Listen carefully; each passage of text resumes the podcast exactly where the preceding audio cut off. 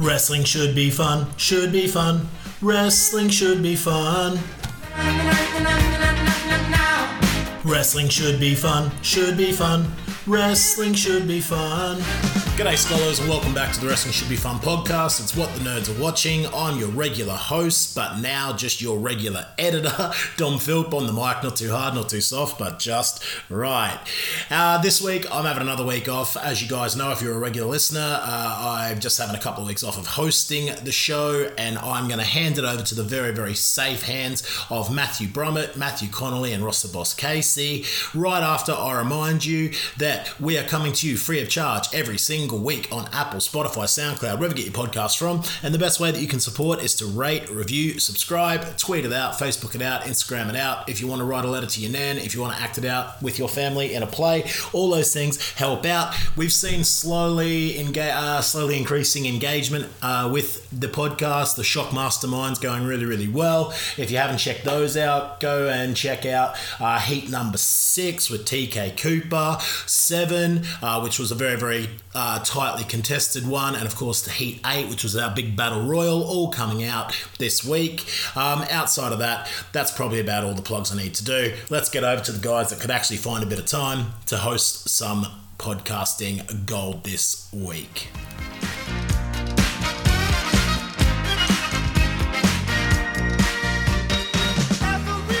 Right, so lads, so I'm Dom tonight. I don't think I've got quite the enthusiastic flair. Matt, you went to drama school. Can you give us a really big, like, opening that's going to really hook the hook the listeners in? Oh, I feel I feel very unprepared. I feel just as lethargic, to be honest. So no is the answer. It's too fucking warm, isn't it, to be that energetic? It is absolutely piping. It's ridiculous. So, listeners, this is this is Wrestling Should Be Fun podcast episode something. We're twenty. 20, yeah. Triple Oh, threat. 20. XX. Yeah. When Triple H and Shawn Michaels wrestled someone. yeah. Um, I think it was Jimmy Snuka. um, um, right. Are we going to go hot start with a call up sheet?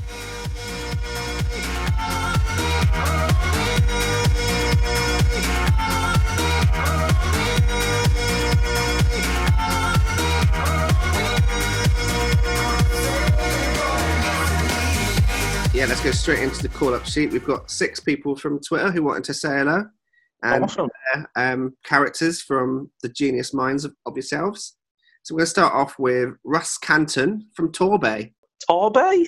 Torbay, which I believe is southwest, I think.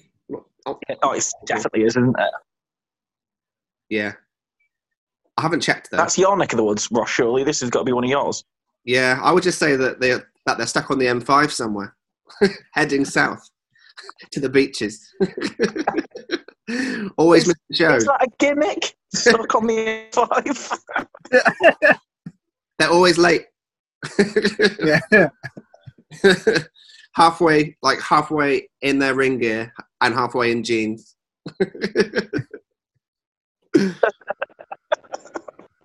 Not a bad gimmick. Someone could run with that gimmick, couldn't they? Just an, an unpunctual wrestler. Especially in Brit Rest. When they, do like, when they do like three shows per day. I- I just like the idea that, that he's always on the bill, but they, that that's how they always they always get in the mystery mystery guest wrestler. I'm sorry, he's stuck on the M5. Way. so we've got Ryback. Uh, next up, we've got the number one fan for Dom Philp, Instagram's number one fan, Phil Stopford. Doesn't Phil Stopford get like a call up each week? I think he's milking it. I think we need to. to, to it's weird because we don't want to put Phil off the podcast, but I think we need to do something to deter his him getting a call up each week. I think every time he does ask for a call up, we've got to give him a worse and worse gimmick. like that. How about the um, the Kurt Angle um, float as he's milking it? I, I think I think he should be. I think for this week we won't give him a too bad one, but I think he'd be filthy Phil Stopford, and he'd like rub his thighs like Vic Reeves. At, If like we want- sides of any ladies. We can combine Filthy and Milkman and make him Pat Mustard from Father Ted. yes. Yeah. Ballet, Mrs. Doyle. Phil Stopford is now Pat Mustard. There we go. Done. Brilliant stuff. Up next, we're heading to the States. Chad Dickens from West Pensacola. Jock all day, all day. Do not think he reads Charles' books? Well, maybe he's a jock who like like has the he thinks he's intelligent. It's kind of a Bo Dallas gimmick, but with intelligence. So instead of thinking he's over, he thinks he's intelligent, but It's a he's really cowboy. yeah, yeah. he's running with that. To be fair, the Bleak House is a shit is a shit hot name for a stable. Right. yes. Fantastic, yeah. Love that. Thank you very much for the shout out, uh, Chad Dickens. Next up, James Cheek from Oklahoma. I don't know, but his finish has got to be the cheek of it. Yeah, or or just Cheeky Nando's. Or cheeky Nando's, yeah. If he's from Oklahoma, he's got to have some kind of barbecue sauce as well, right? Smashing that over someone's head. For sure, for sure. Next up, uh, we've got um, our first female on the list, Queen of Memes, Kathy Carter from West Virginia. I mean, she, she's booked herself, hasn't she? We, we always get these these people that turn up and like, no, you can't give me a gimmick. I am the queen of memes. The name and the name and location means like she's. Wait, I mean, I could be wrong. In my geography might be off, but that's got Southern Belle all over it, right? oh yeah, yeah. What was the name again? It was a literal. It was a Uh, Queen of Memes, Kathy Carter. Kathy Carter, West Virginia. She's Southern Belle in it all over the joint. Oh, is she is she Dixie's secret daughter in like a TNA storyline from 2011 or something? like that. And she'll be in some kind of romance because she's a Carter with, like, who plays, like, not Jeff Jarrett because he's too old now. um, who else plays music? Why can't I, why can't I think of him? Boogs. Jimmy Rave? Boogs. Boogs is a good one. Boogs. Love that. And next up, it's a real simple tee up. It's a guy who goes by the name of View Willies from the USA. we'll have to be careful on that one. what as in B I E W space Willies? All, so it's all one word. View Willies. So two W's. Yeah. Okay. I mean, I d- I don't think he's going to get past standards and practices. he likes what he likes, and Yeah. you know we'll have to make sure that it's an 18 plus show. What about instead of View Willies? Let's get. What about Jeff Seacock? Jeff Seacox. Jeff Seacox. yeah. We've impacted him. I'm into it. so thanks everyone for um, asking for a shout out, and thanks for the support on Twitter, which is now up to 11.4k in, in followers, which is very pleasing. That's it. Smash him. That's. Also, Right. um, shout out. I think that this that uh, this will go out after the Heat Seven. So in terms of the wrestling should be fun. Shout out. Well done to Matt, who Matt Connolly, Yeah. Matt Brummett, who uh, who won Heat Seven. Squeaked through there. Squeaked through. Uh, it was a good heat. Well, it was a Just- good. Know your subject because I think everyone did about the same on general knowledge. But uh, Yeah, Rowe, Mm. Rowe obviously smashed his WrestleMania round. yeah, Unbelievable. That was unbelievable. That. Yeah. Yeah, I participated in that. Rose, I said this before. Ro's gone from like a guy in the group that I knew was there and like he did pickums and stuff, and I was like, I know Ro, like, and now he's just like a wrestling god. He knew everything about WrestleMania. He's top of the pickums for the year. He's on a career run. He's gone from being Justin Hawk Bradshaw to JBL. Yeah, what, what a level up he's having. So that's the end of the call sheet. Next, Cheers, Ross. Are we, yeah, jumping into what the nerds are watching. There's been a, a lot to watch by the nerds, hasn't there? been watching you. A la la la la long, a la la la la long, long, long, long, long. Come on. A la la la la long, a la la la la long, long. li- Um, oh, should we kick off big with um, World Wrestling Entertainment, uh, one of the leading American wrestling outlets, uh, put on their Money in the Bank pay per view, didn't they? Uh, you've uh, you, you've seen that, haven't you, uh, Rossi? Yes, yeah. Uh, I, I think I'm, I'm going to take this one of the three that we're talking through. I'll just quickly bring up the cards so that I can quickly bounce off each match quickly. We started off with um, the pre-show, which was a pretty big pre-show for a Money in the Bank. It was the SmackDown Tag Team Championship match, which started off with a really fun new entrance for the Mysterios, where they came in, where they where they went a bit um, uh, Stargate and had some kind of portal, and then entered into the like it was like a cinematic piece from like Lucha Underground. It was really really fun. Um, made me think, well, they've been, they've been handed this this brand new entrance, and they're on the pre-show. There's no way that they're going to lose the titles, but they did damn lose those titles in, in a really really fun match. Um, the end was great. I absolutely loved the, the finish. There was a there was a part where um, six one nine was aimed towards Jey, and uh, uh, yeah, uh, Jey and Jimmy did kind of like that. Um, what Roman Reigns does, where he ends up kind of sliding onto the apron in order to, to actually take the 619 off. Oh yeah, yeah. Which is really really cool. Um, and then he hit him with with the big splash, which is obviously the finish for Jey Uso. And you assume that, that that was the end of the match. And Rey kicked out at like 2.9, and the crowd went absolutely wild. And um, I massively bought that finish. And then um, seconds later, um, the Usos cheated to win um, with kind of um, using the the Uso that wasn't the the, the illegal man was up against the ropes and using his feet on Jey whilst he was in like a roll up. So there was like more leverage, um, which was which was fine with me because they're heels and they should be using those um, sort of means to win matches in terms of being a heel.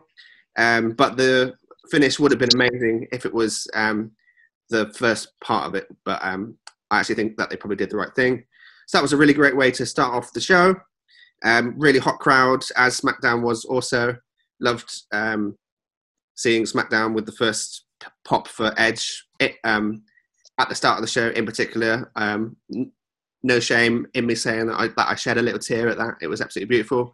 Um, then we moved into the main part of the show, which was the first Money in the Bank match, which, which was the the, uh, the female match, where uh, Nikki Cross picked up the win and the contract um, using her new um, Nikki ASH almost superhero character, which apparently is is something that she's pitched to the to the WWE and and they've ran with, and it's pretty cool. It's kind of your Molly Holly type superhero character, um, super super babyface, believe in yourself um, kind of vibe, and she's in a kind of kind of silly superhero outfit, but it kind of works because it's kind of just joyful and nice in a similar way to what the Bayley character was. Um, and the fact that she's all in on it, um, as Bayley was on her one, um, it works for me. Um, it was nowhere near as good as the men's one, which I'll talk about later, but plenty of people got um, plenty in, and in particular, Liv Morgan was big over with the crowd and and looked really really good, which is great for her future with the company as she's the only one left from the Riot Squad. Next up was AJ Styles against Omos. Oh, sorry, AJ Styles and Omos um, beating the Viking Raiders.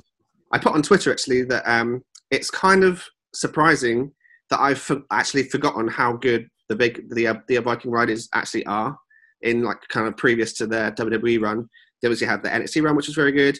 Prior to that, their Indies with ROH, Progress, um, New Japan, obviously really really great. Um, and they went to the WWE post NXT and kind of fell into that weird um, feud with the Street Profits that didn't really work. Um, it was all about skits and things. I made them all a bit silly, um, but they're kind of returning back to being a serious tag team, and it's working. And AJ Styles, my lord, he is so so good. He was amazing in this match. And when Omos was in the ring, he did big man things, and he's just fun to watch because there's not many people like Omos in wrestling these days, and he's fresh and new, and I'm enjoying him. Um, you think he's getting even bigger? Oh, I think it's funnily enough, Matt. I was just about to say. I, basically, I you'll be proud of me, come on. I watched, kind of watched Money in the Bank. I kind of skipped bits and kind of Oh, had right. stuff half on in the background, but which for a WWE pay per view is quite impressive for me. And one of my takes was, I mean, this is a cold take, but he's very big, isn't he? He's I mean, I getting knew he thicker. Like he looks so big. He looked like before he had maybe more of a basketball physique. I feel like he's getting thicker Yeah. and bigger, but it might just be where I don't see him so often. But yeah, Also, he will look massive next to the War Raiders, who are like Yeah. oh, Viking Raiders. Viking, that's the way Viking Raiders is it now? They're Yeah. mass, massive. He's just fucking huge. yeah, incredible. Um, really, really, really, really works, and his finisher looks brutal, um, but safe, which is what you want. Um, and next up was Bobby Lashley versus Kofi Kingston. We've spoken at length about this feud um, in, in the past few weeks and how much we've enjoyed it. Didn't expect to see the type of match that, that we did see in this match, where Bobby Lashley basically destroyed Kofi Kingston. Kofi Kingston came out hot, got like 30 seconds of offense in, but after that, it was a brutal um, loss for Kofi. There was, I think, he, he suffered three dominators. Um, he he did manage to get out of the um, what does he call his master lock, Lashley? Uh, hurt lock. Is it hurt lock? yeah, hurt lock. Yeah, um, managed to get out of it. Um, kind of wriggled free, but even once he wriggled, kind of Lashley caught him in midair and then gave him like a fall away slam thing, which looked amazing. And I saw a lot of people on Twitter saying that it was boring and that um, why was it so one sided? But it, but but in the storyline, Kofi Kingston's pushed his buttons and said that he's got soft and last and and Raw went off the air with MVP trying to um, make Lashley feel better about his loss to Xavier Woods that night with champagne and girls, and Bobby Lashley said, "That's that's it, no more bullshit," and just ripped up the sofas and whatnot on Raw, and then he carried that into the match and just yeah looked like a dominant champion. And if so, say um, Goldberg is next for him, then that's quite interesting because obviously Gold, because Goldberg is known for squash matches, and he's just completely squashed Kofi. So it's going to be interesting to see what happens with that Goldberg match. Is that what's going to be set up for Lashley to do to Goldberg in order to um, set up Lashley to be the beast that he is, which will be interesting moving forward. But I really enjoy. I mean, I mean, um, R- R- Ross, I think you, you've like got that spot on. Um, that like again, I, I, I don't know what the what the public's opinion of of, the, of these matches. I've not, I've um, I didn't have a chance to Google any reviews and stuff, but. I, I- There'd have been no benefit for that being like a kind of a back and forth 15 minute at which Lashley just slightly won. Like, no, be, like no one had been interested in that match. They, they, it made complete sense doing what it is. And this is someone who's an incredibly casual viewer of WE. But yeah, I, I'm, I'm surprised there was backlash to that. I um I absolutely love this as well. But I think the reason there's backlash is because it's Kofi and his fan base. I don't think wanted him to get squashed again in a big title match the way that Lesnar dealt with him so easily Yeah, but before. Kofi Not that that's my opinion. I think that wasn't was. I think that is Yeah. where the backlash comes. Not that that's my opinion, but I think that's why there was some Yeah. backlash. Yeah, yeah. I- have heard people say the likes of Balor, Styles, for example, have um, gone toe to toe with Lashley in the past, and similar statures to Kofi. And why is it always Kofi that gets the bee sting? But he doesn't. He's really good at it. Yeah, I, I loved it. Um, next up was Charlotte Flair against Rhea Ripley. That was my match of the night. It was absolutely brilliant. Um, Yeah. A million percent, a million percent. My match of the night. It, it was absolutely fantastic, wasn't it? um, my big takeaway from it was the booking was a massive disservice to both of those wrestlers. Um, Charlotte Flair and Rhea Ripley. Uh, Charlotte Flair is probably at a better level than Ripley is, but Ripley is on her way.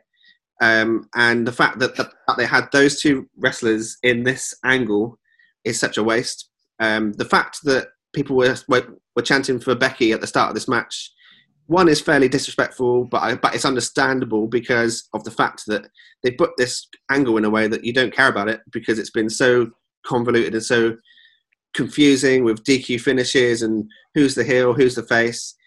It it was a simple storyline of one-upmanship, but they've made it so convoluted, and you weren't entirely sure to believe in Rhea Ripley, um, which is the exact opposite of how they booked their WrestleMania match, which worked so well, which is so frustrating because they booked it previously really, really well, and I was excited for the feud when um, it started, but everything previous to this third match has been absolute shite. But the but this match, they absolutely turned the crowd around and had them massively invested just through pure work rate, and that's something to behold. Um, just two class wrestlers doing their thing. I think um, Dom said it uh, last time we were all on the booth, or at least last time I was on with Dom, that Charlotte might be the best wrestler in the world. And I, I don't know whether I'd go as far as that, but she's definitely in the conversation. Every time she has to deliver, I feel like she does when when the match is right, kind of thing. Like so good. This is her third good match with Rhea. Like you say, the Mania one, the triple threat with Io, and now this one that I've all thought were great.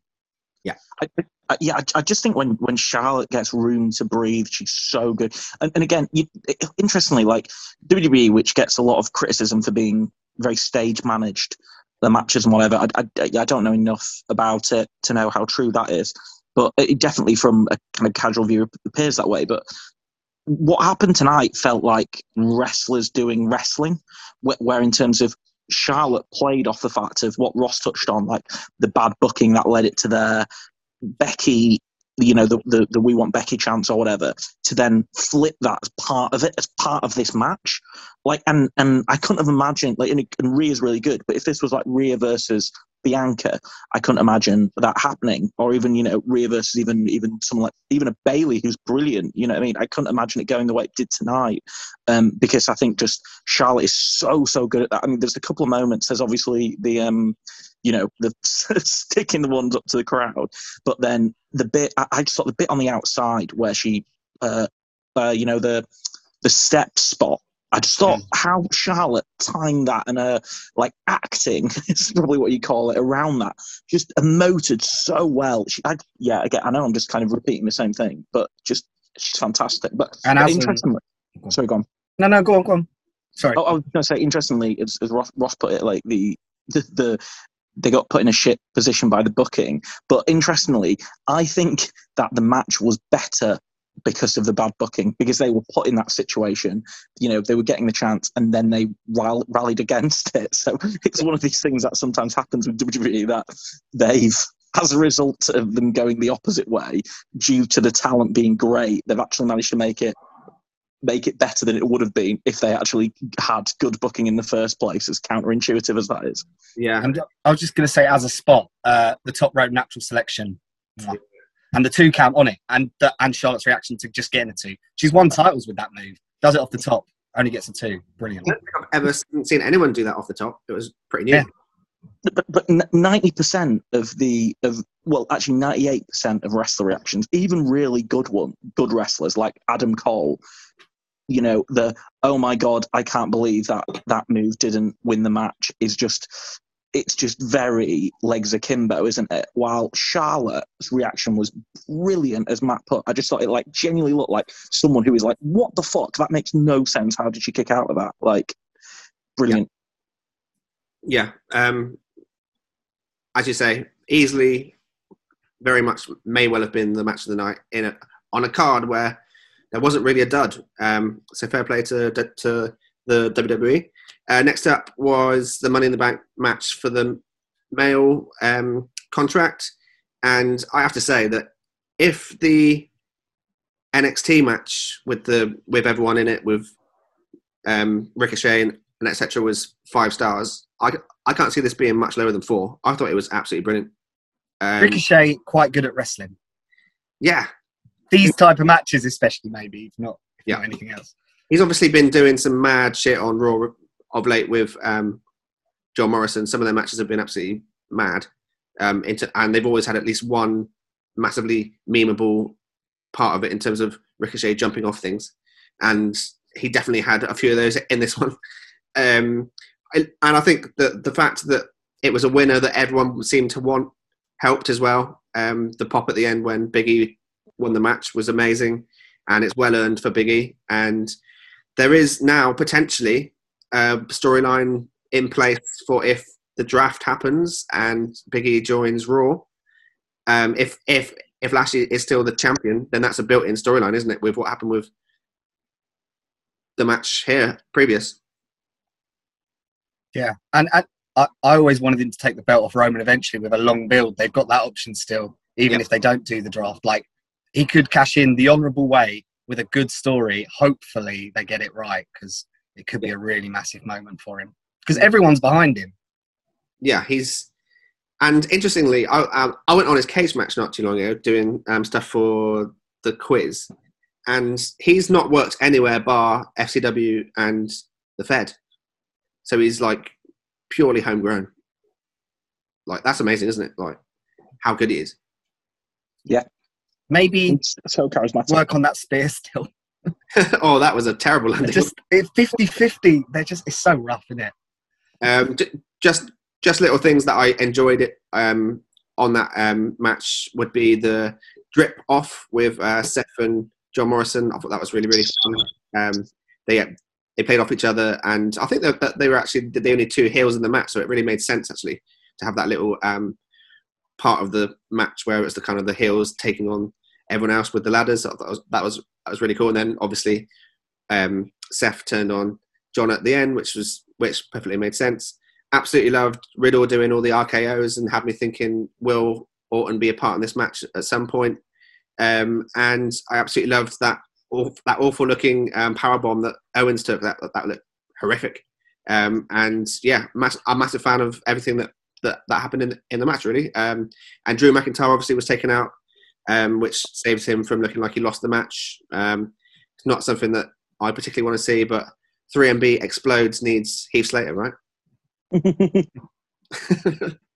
um, and then we move into the main event, which Sorry, I- can I can I be the? yeah, yeah, sure. I, I, I was thinking, should I say it or not? I'm. Can I be a slight contrarian on that match? Um, and you guys are free to tell me to fuck off. But are we? I'm kind of. I'm kind of sick of the Money in the Bank concept. Um, and multi-man ladder matches. So the combination of the two left me a bit cold. And I watched that match, seeing it was one of the matches I paid a bit of attention to, and I watched it being like, "This is a this is a good match. Everything about the structure and everything works well. The guys all doing their job, but it left me cold because again, a, I just think like, and again, I've probably not watched the last two Money in the Banks, and yet I still watched it being like, I'm not. The last one, funnily enough, that that you alluded to, Ross, was the NXT ladder match that was Inter, and that's not necessarily saying that that was better or brilliant, even though it was obviously a very good match. But since then, I'm just like, what what can people do that hasn't done before in this match? Like, it, I think it constrains them that format that it's very hard to move to not done what's been done before, and essentially it's just like I find it a bit boring, as horrible as that sounds. Um, and then also, and again to jump to it, and I've touched on here before, but I hate the idea of Money in the Bank as a concept. I, I'd be I'd be happy if it was just a title shot.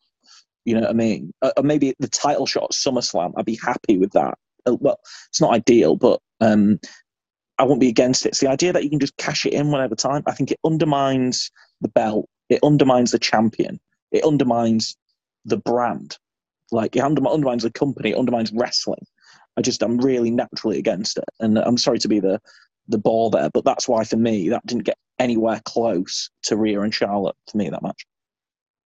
Yeah, I I absolutely hear you, but I but but um I'm in a similar vein to you. I'm a little bit over the multi-man ladder matches, but for whatever reason, I just felt that this match was really really great, and I love the fact that everyone had a beat to this match. You had Biggie having his big moment. You had Drew like it all, all over. He's um, in this match. He's built a feud. John Morrison got to got to be a, his character um, with the drip stuff. Owens at, at the start, where um, there was the silliness of um, Randy Orton's theme music. Um, he kind of looked at them as if like this is the biggest moment of my c- career. So that kind of like p- portrayed his character now as kind of he's going to be, be a bit more serious and a bit less comedic. Nakamura didn't really have. He probably had the least amount in this match in terms of character progression, but he had Boogs, so that's a win. um, Ricochet proved something that he ha- that, that he hadn't had the chance to in a long time in terms of big pay- big pay per view moments. Riddle carried on the RKO stuff, and Rollins. Um, obviously, this led into what happened in the main event. So, uh, so for me, it wasn't like eight guys thrown together and nothing happens with it. I, I felt like everyone gained something from it. As um, a quick aside, uh, and it isn't really really to do the match, but it, it's a, a long planned story that I think they're telling of Kevin Owens really trying not to cheat anymore and be a good guy and just always losing. Is Yeah. so good. Like he just gets beaten up all the time now. Like Apollo beat the hell out of him for months with the older, the big lad. just Yeah. giving him that big thumb all the time. And with Roman, he basically did everything right and lost because of bad refereeing and and then because of all sorts of shenanigans. And then now he's like in the money in the bank, he's like literally stunnering everything that moved, and then he still can't get it done because he's injured. I just that story when he eventually goes heel, it's going to be the classic. I tried to do it your way, and it's going to be great. absolutely. And then we moved into the main event, which um, I made the point on Twitter that um, I thought that, that these two are absolute pros.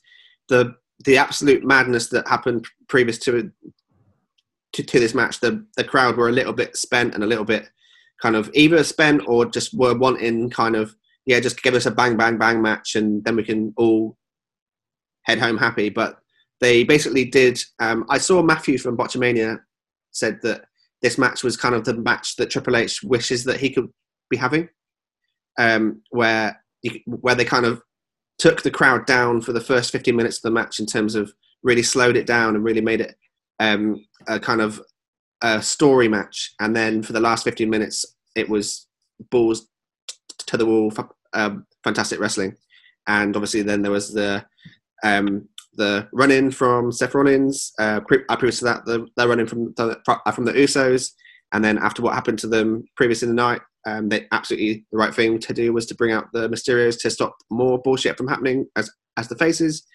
Um, and I just thought that the match was was fantastic, and Roman continues to be the head of the table whilst also having that inkling of he's still doing it by being a bit of a shit mate, and I just loved it. Yeah, big fan as always. I'm loving the Roman run, loving the Roman matches, and uh, I, d- I don't know. The Seth stuff did feel a bit clunky to me. I don't want to speak negatively of a pay per view. I really enjoyed it. It was the only thing that didn't quite sit with me. It didn't make sense that he would want to. Surely he'd want to take Roman out on the run he is, but regardless, he wants to take Edge out because Edge took his opportunity. So Yeah. there is some logic there. I can I can buy it enough.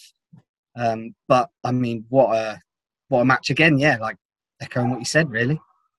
Yeah, I just think that it was a home run of a pay per view. And the and the um, Edge spear when Roman set up the spear and it was actually Edge that did it after the Rollins attack. That that got me. I actually bit on that. I was like, no, but alas. And how do you guys feel about the Cena thing at the end? Yeah, I- exciting, right?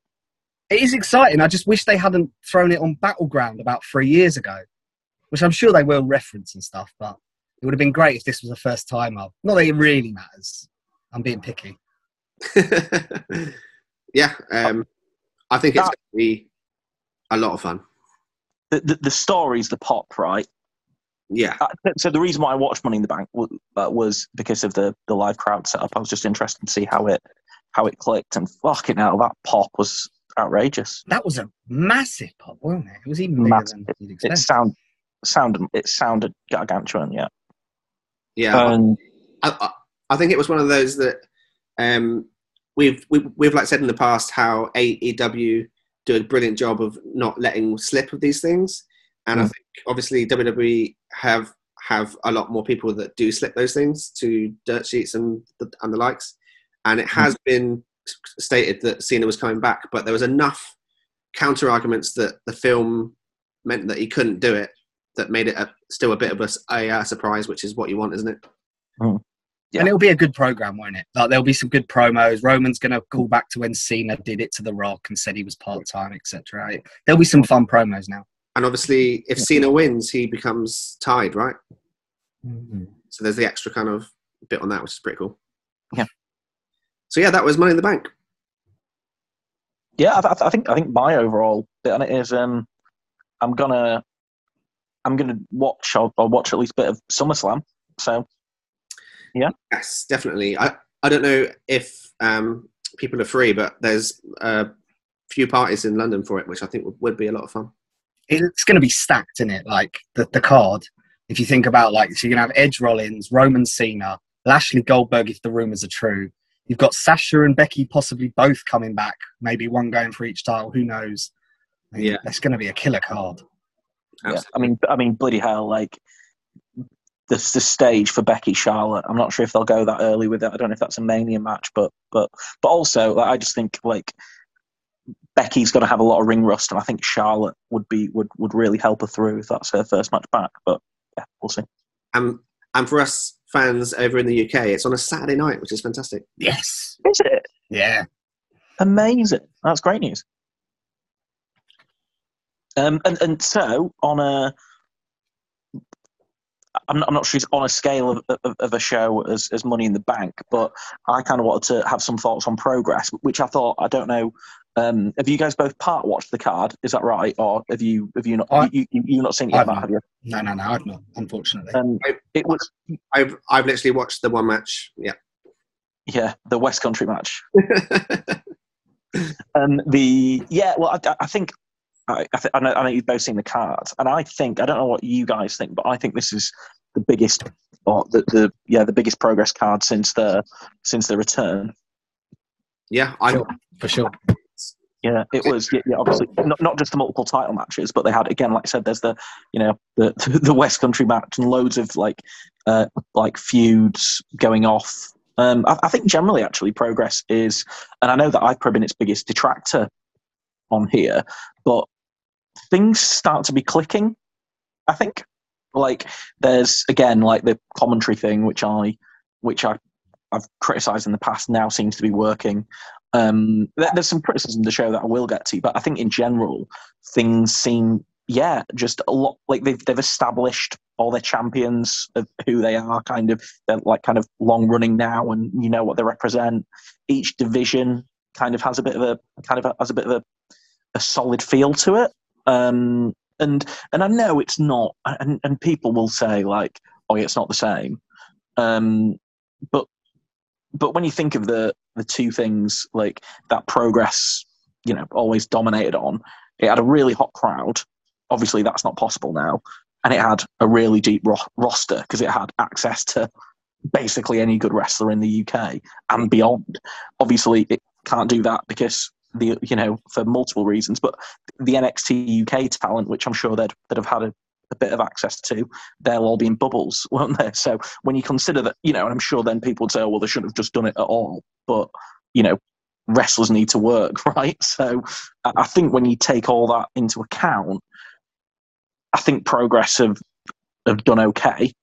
Um, and I think this card was a real showing of that. That there was a lot of good stuff. Um, like again, I won't, I won't, I won't necessarily spoil it all, but I enjoyed pretty much everything on it. There was nothing that set the world on fire for me, but every like pretty much everything in there, I was I had an interest in. Um, and I watched most of it, which I don't really do with wrestling at all. I mean, I watched considerably more progress than I did of Money in the Bank. Um, but I think I think my biggest worry with progress at the moment is no matter what I say about it looking good, the I'm worried about how many people are actually watching it. It, it, it feels like a company without any buzz at the moment. I, I don't know. You guys, are, uh, especially you, Ross, are much more kind of active, I guess, in the social media side of things and, and see things going on. Do it just doesn't feel like a company that anyone's talking about, right? yeah, currently on social media, I think when you look at the kind of likes that they were getting pre-pandemic to what they were to like what they're getting now, yeah, um, you can see it just in data. Well, well, well, Ross, if you want actual data, I'm a bit of a stat monkey, so I was interested in this. Um, I went through because I was like, when's the last time that um, when's the last time that Progress had um, a hundred likes for a tweet, right? Which isn't a particularly high. From they've got what like sixty thousand followers or something. Yeah. If you, it's um, apart from that, there was three. I, I kept going back. There was three posts that I saw that went over 100 likes in this in, in the period before I'm going to get to, um, or the period after what I'm going to get to. One was about Aleister Black, one was about Jordan Grace, and one was about one of their staff's dog. So it wasn't actually related to the the the, pro, the, the product. The the one that you have to go back to where they're actually that's not a retweet, obviously, which is talking about progress, current progress, is the Lykos versus Cara Noir announcement, which was 31st of March. So that's three and a half months ago. And there's quite a lot of activity on their social media account now. And it took me, fuck it, if I knew it was going to take me this long, I wouldn't have scrolled this long. I would wasted so much time just scrolling through Yeah. to see, um, That's quite interesting to see this. because I, feel like um, a lot they're like the, the Lykos and Brooks lot. That's Hmm. that's that's that's a real interesting point actually because that's probably the one community that's still there from Britain. Yeah, but, and, and it, but interestingly, there are a bunch of things that you see which relate to progress, which have over hundred likes, not by a lot, but they're retweets of the talent. So it's like it's stuff where it's like the ta- that talent page, like Lykos, for example, has got that amount of likes talking about progress, but the actual progress Yeah. Twitter has, and that just blew my mind. I mean, like again, like comparison, not I'm not blowing smoke up your ass, Ross or anything, but I was just like, if you look at that, like I went, oh well, look at wrestling should be fun, which is like I said, we've hit hit 11k, which is ama- ama- uh, 11.4k or something, so amazing, great numbers. Still a lot smaller than progress, and we're not a wrestling, you know, not a wrestling company. It's just a like fan, like fan Twitter, and yet I had to go back. I think from when I was looking at it, three hours to find a tweet that you've gone up, not three and a half months, three hours to get a plus 100 like one. If you go back a week, 800 likes. If you go in that period, there's multiple ones that go over a thousand, like so 10 times higher than the Yeah. best in progress got in that period. And it's like, I, I know, don't get me wrong, I'm, I know that the kind of content that you do is more likely to get Yeah, yeah, yeah. short-term traction of course like it's just the nature of it. So it's not saying that you know you're 10 times bigger than progress but it's just more of the said that i found that a really interesting top level kind of comparison. And, and especially when you think about it and, and I'm, i know people say oh yeah but social media likes doesn't equate to viewership. And, and maybe if we're talking about world of sport which has like like which had like a tv slot on itv you're fine. But all progress is online right? It's either on demand or on peacock or on the network whatever. So when you've got a fully online profile social media interactions it's probably not a terrible way to as a barometer to how well they're doing. I don't know what you guys think about that. I think it's a really interesting point that, that you've made there, and um, it's something that I noted as I said at the start, but I haven't done the data like you have. Um, but so, but something that I definitely have noticed is that even with like even with ourselves, like you had the Progress fans group, which kept you a lot more invested in um, the the product previously, which is now I think it's still a, like like it's now open in a slightly different way, but I think people will steer clear of it. And and, and uh, secondly, it was a promotion that specifically I like. I can't tell you how many progress T-shirts that I've got. Like like that, I would like loud and proudly wear them.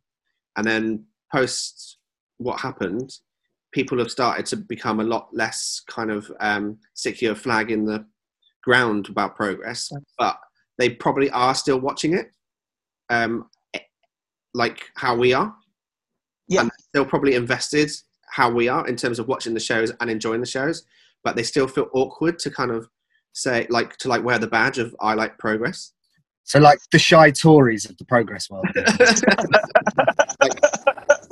like and, and that's something that i think will will change once the shows come back and people realize you know what's what's done is done the roster is different let's get behind brit rest once more Yeah, and, and, and I really hope you spot on, Ross, because again, n- none of that that I just said was actually, let me clear, it was a dig at progress. I, I you know, e- even if it is the case, that not a lot of people, I don't have the magic answer because, you know, I know that, you know, there's what there's short term ways you can generate buzz and, and any of that. But in general, I, I think, apart from like some minor criticisms, I, I think that I think the product is now. I, I think I think what's important in this time before they've gone live, they've built a skeleton back of Yeah. what the kind of what the new world means for progress, and then when you can start adding more kind of exciting, not like the current can't exciting, but more maybe higher profile names to kind of layer that it- layer that in.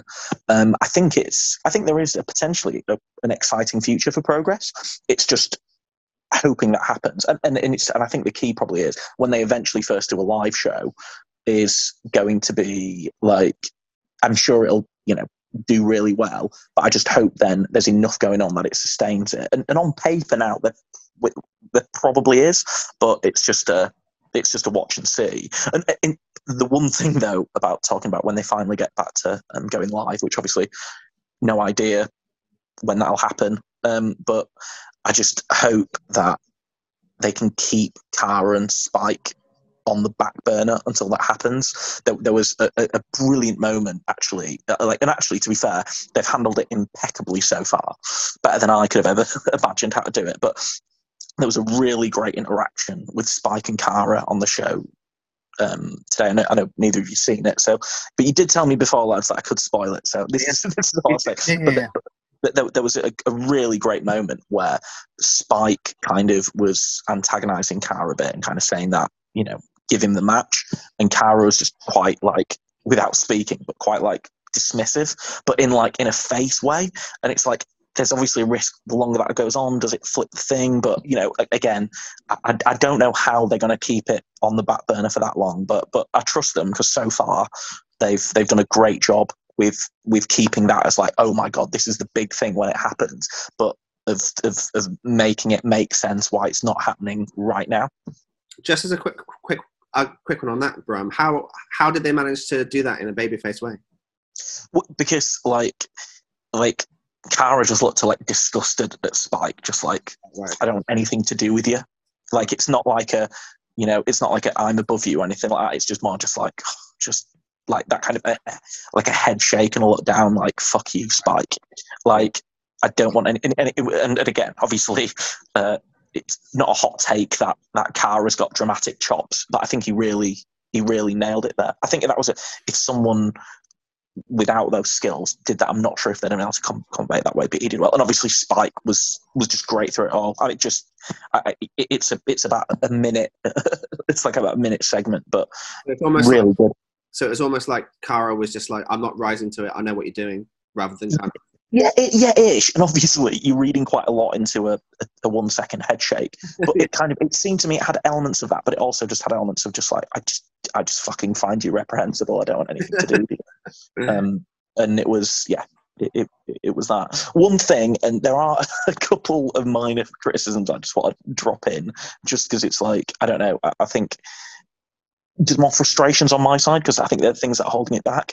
And I talked about it before, but the some of the editing issues like are so frustrating. I think we talked about before. There's that GIF on their on their on their Twitter of there being loads of loads of air between Ridgeway and uh, and, a, and a, one of the like eyes knee. This time round, there was um, the, the the bigger fella from Greedy Souls. Is, is he Brendan something? Brendan White? Is it something like Brendan Yeah. something? Anyway, he he basically they had like an exposed turnbuckle spot, and it had a real close up of the turnbuckle and his head clearly missing it, and it's like you the benefit of not being live is you can cover that shit up because stuff like that really takes me out of it. Anyway, that's a bit childish, but actually talking about fucking childish, Teeks and Mambo, who we all obviously fucking love because they're ace and they're doing fantastic work at the moment. They're doing this fucking cream pie thing at the moment, and I'm, I can't believe I u- use that sentence, but that's it. But like a clown cream pie, just for the record, thing, and I just fucking hate it. I just actually, you, you guys fucking next when fucking Teeks comes back on the next round of Shot Mastermind, tell him to stop the cream pie stuff in more in, in more ways than one. And and finally, one final thing, Roxy Hell's Bell is, I think, the worst wrestling name of all time. Like, she's just no. Roxy with like two X's, Hell's with a Z, and Bell. It's like the most like 13 year old corn exchange gimmick I've ever seen. And it just, like, generally, just, I did, I fast forwarded the match because I was just, and this shows that I'm a childish 36 year old. But, like, I just couldn't get over Roxy Hell's Bell. So I just fast forwarded it. I'm not, I've, my time is precious at the moment. I'm quite busy at work. I've got a little one. I, I'm not watching a match with Roxy Hell's Bell. So hopefully she'll be repackaged as, I don't know, something. one of one of our. Cam- Camden Hills Bells, probably. Camden Hells Bell. Well done, Matt. There we go. Camden Hell's Bell. all Back at the over it. All over it. All over that. So anyway, sorry. I know that was a bit of a wild and and swinging ra- uh, chat about about progress, but um, yeah, I know that you guys said don't spoil it, but I thought I tried not to spoil it where I could. No, cheers, man. Uh, Um, it, uh, sounds great. And the one match that I did watch, I massively enjoyed. Um, Riley, um, Sterling, I thought it was fantastic. Great, um, great little story. Um, only mild criticism was that Riley didn't carry on with the bad back once the match was over. I thought if it, um, if he'd have done that, then it's chef's kiss. Is it just because you West Country boys are really hard? So after the match, it's like don't even feel it. but yeah, um, looking forward to watching the rest of the show. Um, as you say, it sounds like it's a very great one. Yeah, yeah. a- a- Again, it's. I think it's just that match is, is quite a good summary of the show. Just a lot of good standard matches without like setting the world on fire, but just uh, yeah, just delivered and yeah, just hope they can keep it up. Really. Fantastic. Slammiversary, lads. Little bit on Slammiversary. Yeah, sounds great. I don't really have too many hot takes. I just thought it was a really solid show. Um, I think the best match was probably the opener for me, the X Division match. A bit like what we were saying with the Money in the Bank match that WWE did. I felt like everyone had a role and everyone did that role really well. Um, Chris Bey and Ace Austin are very good at these type of matches. They can wrestle them with their eyes closed. Probably they're just, I mean, they're two excellent talents that Impact are lucky to have, and they're only going to get better, I assume. Uh, is it Rohit, the lad who had the belt before, is just an absolute brilliant chicken shit hill. It is what it- Just amazing. Uh, and his perfect role here with being slimy. And Josh Alexander is absolutely phenomenal. And the spot with, I can't even remember who was involved. It Alexander was definitely involved. I think Bey was. The reverse Rana off the shoulders yeah. was uh, dangerous, ridiculous, and brilliant. Um, Um, wasn't it um, Petey Williams with the? yes. Yeah, yeah. Was it a destroyer even? Yeah, Was yeah, it? it was. yeah. Yeah. I mean, It- insane. on, on Josh Alexander, isn't it absolutely lovely when like tag teams kind of split or whatever, and then you're kind of like, oh god, what's going to happen to them? And to see Page doing so well on, uh, which we'll get to later, but on on Dynamite, and then seeing. Um, uh, and then seeing Alexander doing such a good job as well. Like you're always worried when you see they were a great tag team. You think what's going to happen, and they've just both absolutely smashed it in completely different ways in different companies. and I, I love that Alexander can be kind of a ground and pound real wrestler, if you will, but yet still wrestle this match and be himself, and it completely worked. Yeah. just really Well, good, isn't he? he, he- well, he seems to be like the kind of the the the high. And, and don't get me wrong, I agree with Shaft about the criticism of those kind of matches. I'm still with it with him on that. But I think in terms of Alexander, he has been like the star of like the last three Impact pay per views or whatever it is, last three or four. He's done such a good job. yeah. The one takeaway that I had from that match was the fact that there's the argument that maybe Alexander should have lost that match because it's not his type of match, but the fact that he won it goes it really puts him into that um into that um league now in terms of Yeah, it's like, like like he is an ex guy now. Yeah, yeah, completely. I think yeah, I think you're right because they could easily, like you say, yeah, it was a good opportunity to maybe take it off him, move him on. But now he's proven he is the king of that division completely. Um, and yeah, exciting times in, in Impact. I mean, we could go for a match, but I mean, that, for me, there was nothing that was like worthy of massively talking about apart from possibly the main event, which was you know what Callihan does well. These sort of brutal matches. Um, he can do like normal matches too. Like he did them with Tessa, and they were great. Um, but this was more in his wheelhouse of probably you know a few more weapons and Omega obliged, didn't he? Uh, he's pretty good at wrestling as well. Um, but the most That exciting thing to come out favourite. is That was my favourite match, actually, Matt. The um, Yeah. I- the, the, the main event. I thought it was uh, uh, like again. Um, I d again, uh, it's one that I've not a chance to see what, what people thought of it yet. But um, again, to, to pull the curtain back, but we, we're only we're just on Monday, aren't we? So I, I only I only I only managed to, to finish it this weekend. But the yeah, like just I, I, again, yeah, like you said, Omega's so good, but and, and we've seen him do those hardcore matches really well. This might have been, I think, I might have preferred this to maybe even the like the Mox ones. I, I, I thought it was just so good. Yeah, um, no arguments for me. Uh, Callihan's really good. I, he sends the split opinion online, Callahan, and I'm not really sure why because I think he's just really good for, as a character and as a wrestler. But there's a section out there that I seem to find on Twitter that do not rate him at all. I don't know what the reason is. Um, And, and I, I, I- I guess the I guess the big um, the big thing coming out of Slammiversary in terms of hot pops. How do you compare the um, the Cena and his obviously his brilliant entrance music to um, Mickie James rocking up with hardcore country?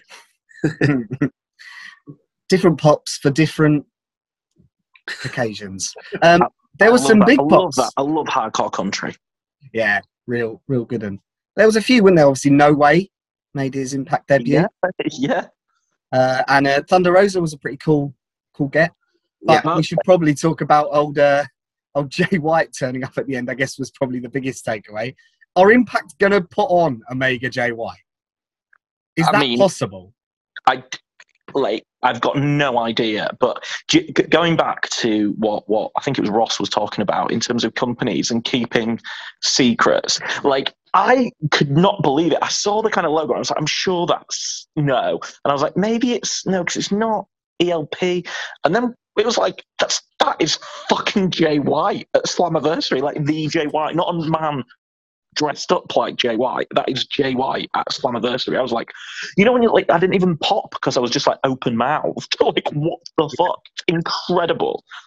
And I actually felt a bit like the crowd were like that as well because the pop wasn't that big. It was almost like people were just, oh, like as you say, kind of like, what? like, the, the crowd, you could see the crowd close up. They're all like, what? Like, that's Jay White. Do, Like, do we? If you had to bet now, do you think Impact are going to put on a pay per view, say Bound for Glory October, and the main event is going to be Kenny J? like, Is that possible? I just don't get how does the money work? Who's paying for that? What? I don't like. there's Who's paying it? there's actually a screen cap of when he's on the um of like when he comes out and uh two belts are on the floor the impact title and the AEW title and he's staring at the AEW title so people are thinking that it's going to be on that That would be funny, wouldn't it? If Impact do the build for AEW and then AEW take Well, the match. well actually that would wouldn't surprise me at all because that's kind of how this partnership has gone isn't it like yeah. they've they've they've got the, the, the like rubber the green of having Jay White on that show it was a memorable moment on that show I think that's where they're going with it But if they get that, oh, I don't want to get into too much fantasy booking, but Kenny ain't holding the AEW for long, is he? Or is he then? Oh, I don't know. I mean, I've got, I, I got no idea. I, I'm literally sorry for, sorry for listeners. You've got three lads saying I've got no fucking idea what's what's going to happen here.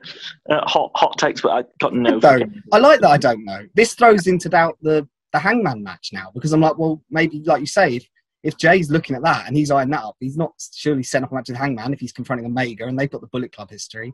It's, there's so many strings to the bow now. Uh, yeah, no, no idea. What one thing did you? By the way, like Impact edited that. What's it, that? That just that was produced perfectly because at the end, before obviously you know the idea that they, like obviously offered the two sweet, but then there was like a run in, right? Did you guys get that? That because Finn Juice did a run in, didn't they? was it FinJuice? Because I Mm. again I re I was uh, maybe not watching it on the most legal form of the internet, um, and I just did a mild like rewind. I was like, did I see something? Rewind. I'd look at something else. But for me, I thought, is that Orange Cassidy? That makes no sense. Why is he running? But I was like, so it must be someone else. But I didn't have time to go back and look at it. So FinJuice makes sense. Yeah, so uh, Finlay took the switchblade to end the show. Oh, was that actually all on the show? Yeah. Oh right. Oh my. my I thought. No, my but it did cut off. It did cut off on. I watched it live. In it, I don't know if you watched live, Ross. Maybe you had a different feed, but it cut off on mine before the end. Oh, I just read. I just read online. They uh, Sean Ross Sapp was in the audience, and he tweeted out that uh, they FinJuice did the running. Yeah, and what you said, Ross. Uh, right, yeah, because because again, the, the the thing that I watched was the same cut off as you, Matt, and I thought that was on purpose, and it was brilliant. Like the timing to get that right, I thought that was so cool because it's just like a, you know, like Yeah. the, you know, the old kind of like raw things up like cliffhangers, but that was actually like a really well done, like a fucking, it was like a David Lynch cliffhanger rather than a Kevin Dunn Yeah. cliffhanger. Like you know, what I mean, it was uh, it was just done so And well. Striker doing a Tony Schiavone. We gotta go. Yeah, yeah, yeah, yeah. It's just, just, just, but, but done like done really well. Like it was like, oh my god, like yeah. I, I, I thought that was so hot. My So hot. my only other take from the show, t- two quick ones were I know how Petey Williams has said in the past that he's a bit frustrated with, with what's happened to his move in terms of when you used to watch, or, like when you go back and watch his like his matches from 03, 04, and like he hits it and the crowd just goes absolutely wild. He hit mm. He hit what he hit in that X match in the first one, as you said, Matt. That like incredible version of, of the of, of his move to be like, finally I've been able to to like even enhance the move. And then in the very next match, the kind of joke match between Myers and Cardona, there was a there was two in that match. Yeah. um, and then the other thing was just shout out to Sabin and Moose. I absolutely love that match. I thought it was really really good. Moose is fucking brilliant, man. I know he lost as well, but oh, I just bloody love Moose. I absolutely loved the um, parts where he topping the shit out of him, and then he was about, uh, uh, and the crowd were, even though he's the heel, the crowd were doing one more time because they just love it, and then he just was like, nah. Yeah, yeah, yeah, yeah. Fantastic, wasn't it? Fantastic. Right, lads. I watched the Noah show, but I'm not going to bore everyone because I think we're already running long, and Dom's going to have a heart attack when he's listening to this. So, do we want to? I reckon let's let's jump straight into straight into Dynamite. Yeah. What? Fuck it. Like that again. There was nothing particular on that show that was red hot, but that flew by. Right. Jesus, it's fun. Like, and not that anything was bad, but like I just thought that fl- so entertaining, so flat, like just great TV, really. Yeah. I mean, it's really good, isn't it? Dynamite. That main event was really good. I um I thought they were going to um give uh Page the win. Yeah, me too. Yeah, I Because I thought I thought they were going to. I mean, it has gone on a while this, but I thought they might drag it out and give Darby another wrinkle to his character and come back with like a little bit more zombie-ness. that, that's exactly what I thought was going to happen, Matt. So, but I don't know if that was them just kind of like twisting it, saying, "No, this is all rock, rocket strapped to Darby, and yeah. But um, it'd be interesting what happens with what are they called? They're called like they've got a really default name like best tag team ever or something like that. What are they?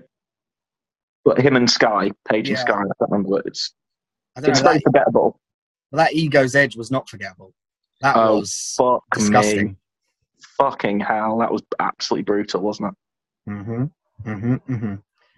Um, any any other any other hot takes, guys, on Dynamite, or just very good? I'm, I'm, I'm still at the point with um, with Dynamite where I haven't seen the, the previous week's one other than just like the stuff on Twitter, um, because of all the stuff that, that was on this on this weekend, and I normally normally watch it on a Friday on ITV. But I think, but um, me and you, Brum, did have the conversation about the crowd reaction to Tess Starks. S- Sorry, that broke up on my side a bit there, Ross. The crowd. Reaction to Tess Starks. Oh yeah, yeah. This is a really interesting point. It'd be interesting to see your thoughts on this as well, Matt. Like, Yeah. about with which like didn't surprise me that like Starks is like the crowd are, are going to be behind him. And the interesting thing, like, because Cage, and it's not like the crowd hate Cage, but he's not.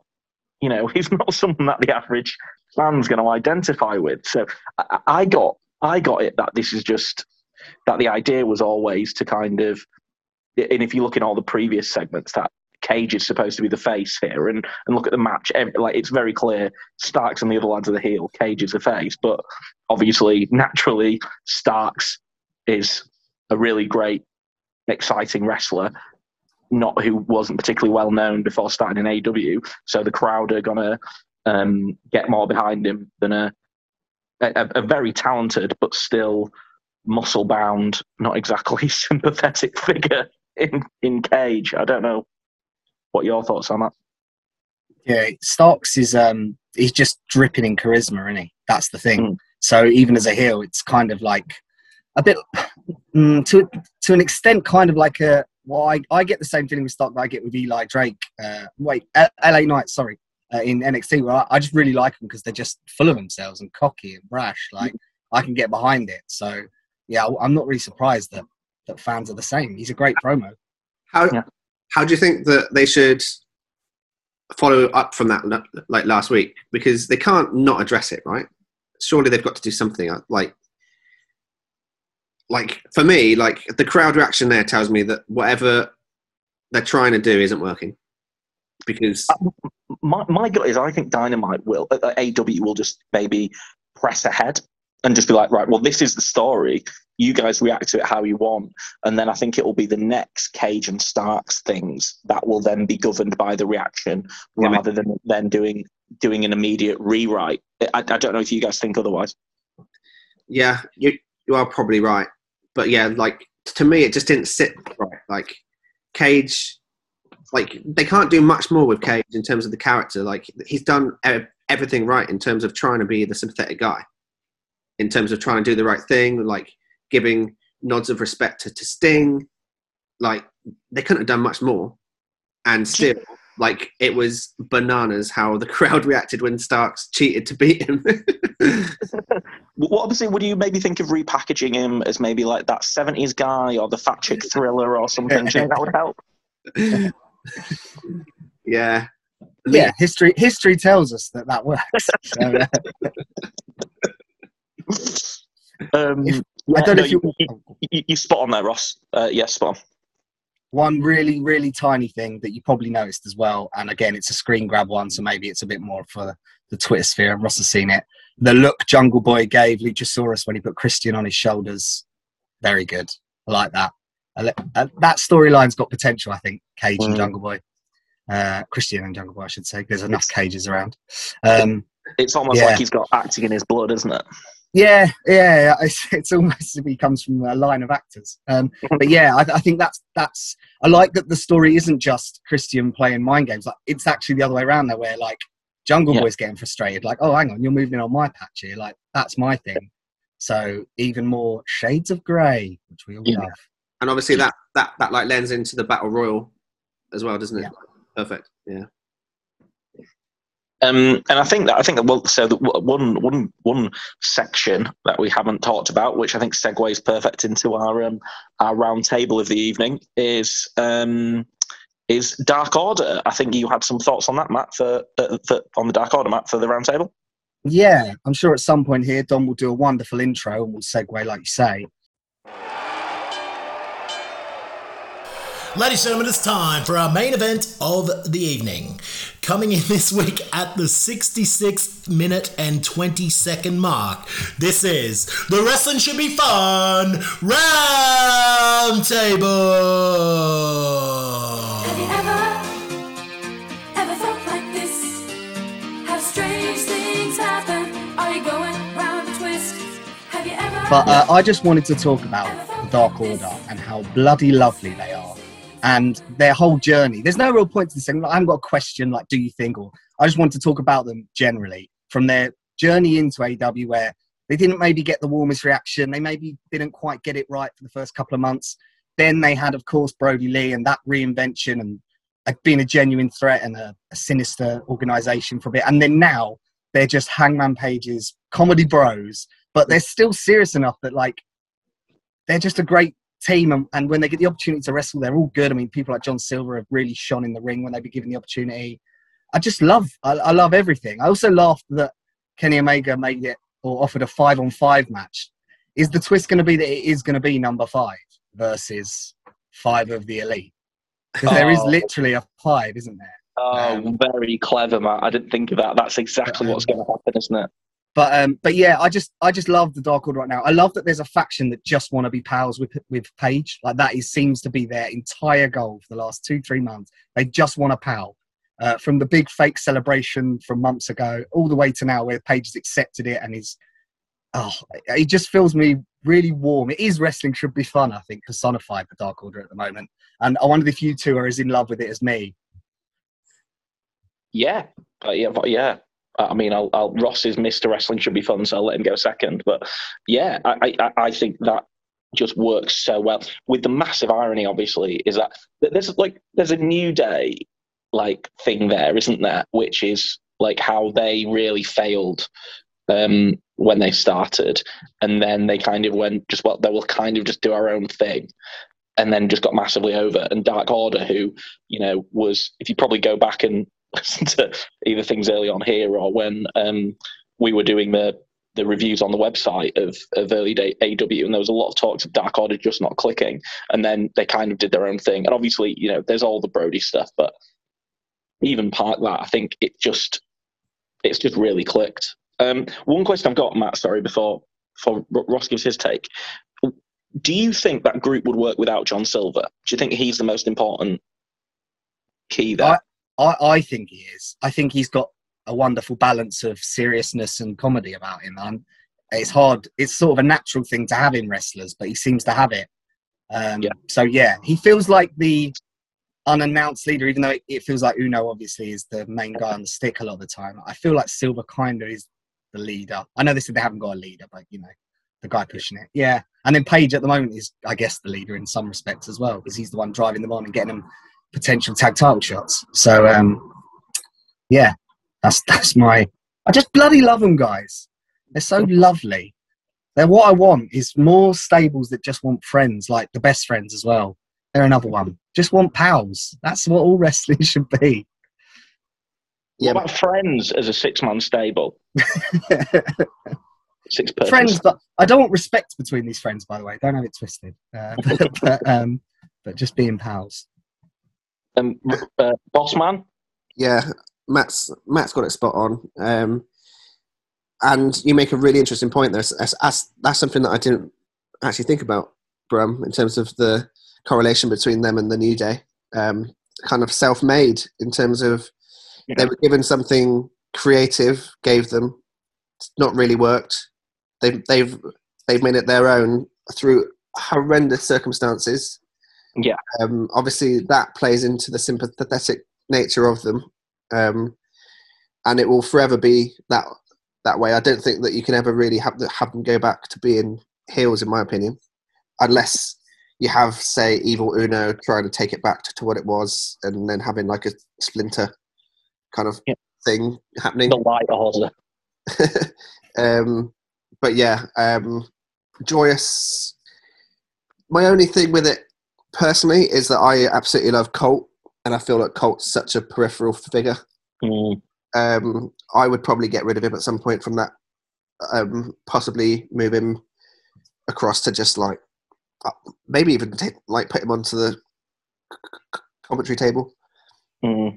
I'd, I'd quite like a short period of that though, of like a proper wanker Colt heel run where he turns on the Dark Order. Um, I I think that would be fun. Yeah, um, because he does just feel a bit like Dark Order and Colt a little bit.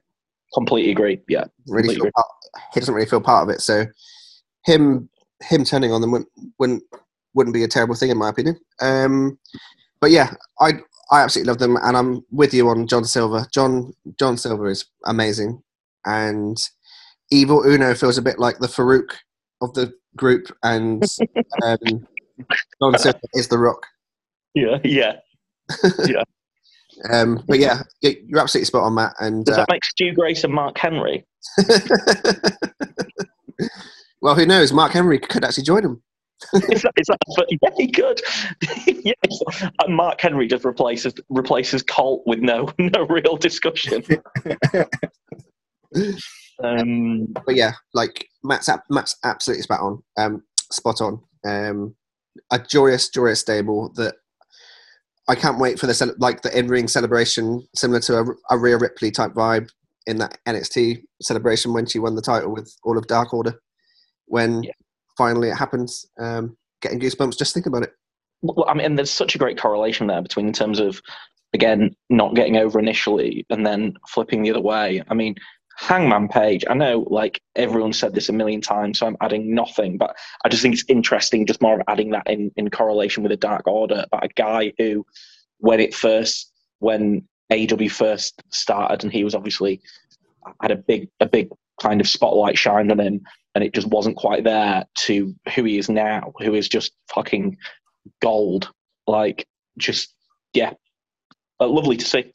And layered and three dimensional and Oh yeah, he's like it's like with Britt Baker. I, I know I'm boring by going on about the same thing. Was the same sort of thing where they've just got it right eventually. Dark Order is added to that list now for me of like they were right when they said that was going to be a thing. It might not have ended up the thing they thought, but they've worked hard enough to make all these things a thing now.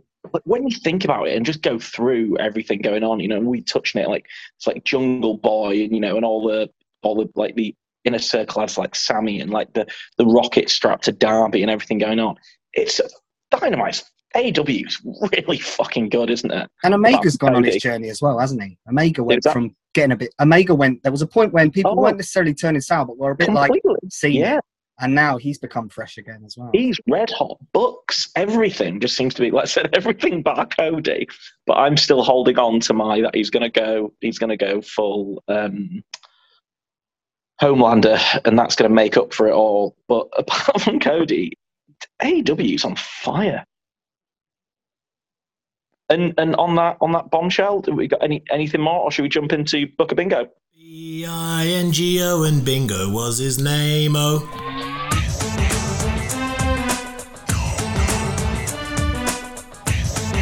This is Book Bingo. Can I just quickly make a point on the Homelander thing? No. um, um, I watched the. Um, I don't think that, that uh, you're on the pod when, when we talked about AEW where um, Arn Anderson's son wrestled with um, with Cody. Yeah, yeah, yeah. Uh, did you notice that when Cody um, was on the ramp when Anderson got the win, that he kind of gave him that look of like, "How dare you take the win?" No, I didn't actually. That's that's fantastic. It was it it was only slight, and as soon as Anderson looked at him, he kind of changed his mood and was like, "Yeah, great." But like like I spotted it, and as like as soon as you've mentioned the the Homelander thing, I do spot small little glimpses of it, and I can tell that um in like in my mind it, it is happening at some point. Yeah, it's gonna be. It's it's yeah, it's gonna it's gonna be. Yeah, I'm I'm just. I'm re- the problem is I've really set myself up to it happening. That if it doesn't happen, I'll be a bit gutted. Heel Cody going back on his promise and challenging Page for the title would be brilliant. the heat. Yeah. yeah. Um, right. So let, let's right. uh, We're going to go into Booker Bingo. Sorry, that's the worst segue I've ever done. B I N G O and Bingo was his name. Oh, Uh, What about? Do you not want to do the the other roundtable in Brum? Are you thinking of time and stuff? Yeah, I'm thinking of time. I think I think Dom will go fucking ape shit if we try and stick in another round table now. So um, I do actually have time, but um, yeah, I won't. I won't put won't put Dom We can save it through that. week. Um, the oh, actually, do you know what, lads? I have accidentally just done a Booker Bingo, and it was so good that I just think that there's absolutely no way that we can't go with it. So I am going to be the I'm going to be the judge, and you guys can be the bookers. Great Khali versus Deonna Purrazzo. Go.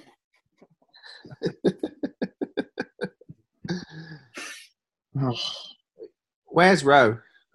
yeah, where is No. it? Can we bring I a know. I just sorry. I just it was one of these things. I was going to do um, a thing where I worked. I did like a. Uh, I was just in the same page as the Booker Bingo, and I was ju- ju- just going to put just try to build it, do a quick formula to see to random formula to see who it's going to be out of the three of us. But because I pressed on the sheet, it just came to Great Khali and Deonna Purrazzo, and I was like, I can't leave that. I've got I've got to let go. Okay. Oh, Come on, man. I'm going to pick on you. Go for it. oh God, I've got nothing. Right. I love Deonna Purrazzo as well. Got got stuck with the great Khali. Um. hmm, hmm. I really, I'm struggling here. Really struggling. Well, well, I mean, you're very lucky, by the way, guys. The um, I just re- I, I just uh, did click the undo thing, but obviously this sheet refreshes every time. You could have got Tino Sabbatelli versus Amber O'Neill. My wrestling knowledge is pretty good. I don't know who Amber O'Neill is. Amber is Amber O'Neill? is um, RVD's. Is she the girlfriend or his girlfriend's girlfriend? I think she's the girlfriend. well, she's not. There's Katie Forbes, who's Rob Van Dam's wife, and then there's Jennifer Barlow, who's Katie Forbes' girlfriend. I don't know who Amber O'Neill is. Anyway, back to Booker Bingo. So you can't complain to me about Great Khali and, T- and, and fucking No. Jennifer Aniston when you could have had Tino Okay, Sabbatelli versus Amber O'Neill. Come on, I'll have a quick crack. Okay. Um, so I've just looked up that um, Deonna Purrazzo's current boyfriend is Steve Maclin, Yes, that is true. who was in uh, the stable with Gunner and whatnot. I can't remember what his name was. Um, Forgotten Sons. there you go. Oh, and I literally forgot them. You forgot them. but by the way, on a side note to that, don't you think that's? I think Steve Maclin. I think it's a really similar name to um, Chris Pratt's fake cop character in in um, in uh, what's it called? Um, with Leslie Knope. What's that fucking show called? at Parks and Recreation. Yeah. Yeah, and every time I see Steve Maclin, I think he's like like a really cool FBI agent or something. Love it. Okay, so we're going to be going on to onto Raw in 2020 when the when the Forgotten Sons were on Raw, and they, Before you forgot them. yeah, and um, it's in the and it's in the Thunderdome, so there's no one really around, and uh, they're struggling for ratings, and they're going to go back to, to to the guest hosts, and Great Khali comes up as an option because he's in town for one of his films, and he becomes the guest host, and they're not really sure what to do with him apart, apart from maybe having a face to face with Braun Strowman or something. But to fill time, they're like, "Do you remember the kiss cam?" And Khali's like, "Yeah, I love the kiss cam. Let's let's do it." So they end up just kind of filling up the crowd with wrestlers that aren't being used on the show, and it ends up that Steve Maclin is next to, let's say, um, Mickie James, and Mickie James and Steve Maclin look at each other and are like a bit awkward, like, "Oh, we're on kiss cam, and Great Khali wants to kiss because that's what Great Khali loves about wrestling is, is the kiss cam. So we don't want to let the fans down or Khali down." And they go in for the kiss, and they actually really, really like it, and they end up having a like um, they end up kind of going back to, to, to the hotel, and and and things happen. And Deonna Purrazzo is heartbroken. She's tweeting about it. It's a public thing, a bit like on Bite This with uh, Lita and Edge and Matt Hardy. It's the uh, thing. Um, it's a big thing on. It's a big thing online. Socials going crazy for it. Um, hashtag kiss cam trash bag is what people are calling Mickie James. um, and um, Deonna Purrazzo is heartbroken. She forfeits her title on Impact. She's out of wrestling, and um, she realizes that she needs to get that WWE contract and she needs to wrestle Great Khali in a um, oh, what's the bamboo match called? The Garvey Prison. yeah, the, yeah.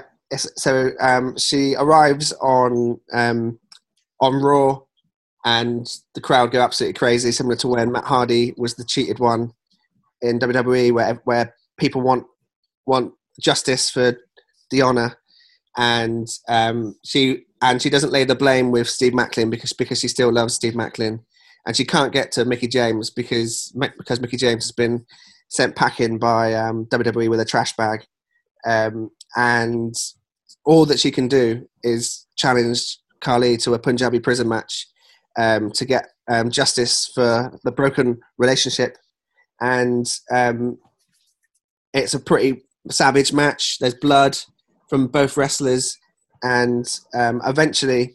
Um, Deonna Purrazzo climbs the Punjabi prison and gets to the bottom, salvaging her pride as, as the crowd go wild, and she moves on to the Raw Women's Championship later on. And that is my match between Great Khali and um, Gianna Perazzo. No one ever beats Con Man when he goes last, but No, I, he's got I'm a, not. Um, a Ross may may change. That was pretty exceptional. Go on, Con Man. I, I'm not even saying this to like and then come out with something exceptional. I have nothing still. Uh, I guess we'll just go with uh, Purrazzo is on her tear. She's a champion a year now, I think, isn't she? Uh, and she she has Mickie James. She snaps her arm, beats her, and she's like, "Listen, I'm done now with the women's division. They're all jokes. I'm going on to the men." She goes on a tear. She's going through the men, and uh, she starts off with smaller men, and she works her way through to bigger and bigger men, beating them every time. She ends up with Fallah Bahh. She smashes him up, and she's like, "There's no one bigger than this lad. I'm literally the, the king and queen of this whole company. There's nothing left for me to prove. I'm, I'm going to start referring to myself as the Great Purrazzo. Uh, and obviously, that rivals one Great Khali. He turns up, uh, and he, he's like, "Well, I'll have a go. I'll, I'll see if I can stand." And she, he is literally too big. She can't get the armbar in. She can't hit the pull-in pile driver. He is too big, so she gets herself counted out. She doesn't fancy it. She calls in for backup. She gets her her guy in, Steve Maclin, and they uh, they two on one Khali. But Khali calls on a favor. He, you know, he doesn't actually really want to fight a woman, but he'll do a mixed tag match. He'll get his hands on Maclin. He'll bring in his old friend from the WWE, Natalya, uh, and they'll have a mixed tag match. And that way, we can get a Deonna Purrazzo versus Natalya match, which will probably be really technical and really good down the line. That's as good as I've got. I mean, I, I always, I just love the base, like the base of the storyline is that Great Khali's bigger than Fallah Bahh. Yeah. No, it was it was a top effort, Matt, but that that was that was that was, that was one for the uh, uh, one for the Booker Bingo scrapbook. That Ross, very very well played, mate, and a worthy winner. Oh, cheers, man. I feel um, like a absolute champ to have beaten Conman. Yeah, I've not won for a while, lads. I think I used up all my ideas the first few weeks. yeah. Do you think this is going to be like like that kind of bit where like now Common has a really bad run of form, Yeah. and it's just like oh, and then they uh, and then they have a match, and then Do we not remember the Di Matteo mess I booked a few weeks ago? That was absolute awful. What was that, mate? The, the Laura Di Matteo stuff I put weeks back, I wouldn't, I wouldn't want my name put on that again. So uh, this really is, it's bad times over at uh, Connolly HQ. I've had my Russo year, I think, from here on in. Oh, be- wait, also, wasn't there that time where you just cheat booked Steve Malenko into a few? His real name was Simon Dean, so I just booked Dean Malenko in instead of Simon Dean. Name change. Love it. right. Yeah, that was quality. Cheers, that lads. I hope you uh, enjoyed editing that Dom and not too angry that we've not gone too long. An hour and 20. That's pretty quick for us, right? Yeah, that's an absolute blast for us. Yeah. M- Mike will be sad, but Dom will be happy. Yeah. Have a good one, lads. Cheers. Wrestling should be fun, should be fun. Wrestling should be fun. Right, scholars, there we have it. Episode 20 in the books. We're getting through these each and every week. Hopefully, I'll get a chance to be back next week, so I am not the butt of all the editing jokes. Uh, excellent, excellent stuff. Thank you to Matt Brummett, Matt Connolly, and the boss, Ross Casey. But most of all, thank you to you, dear listener, for supporting this each and every week. Don't forget to hit us up on the socials. Until then, no, drink lots of water, look after your mates.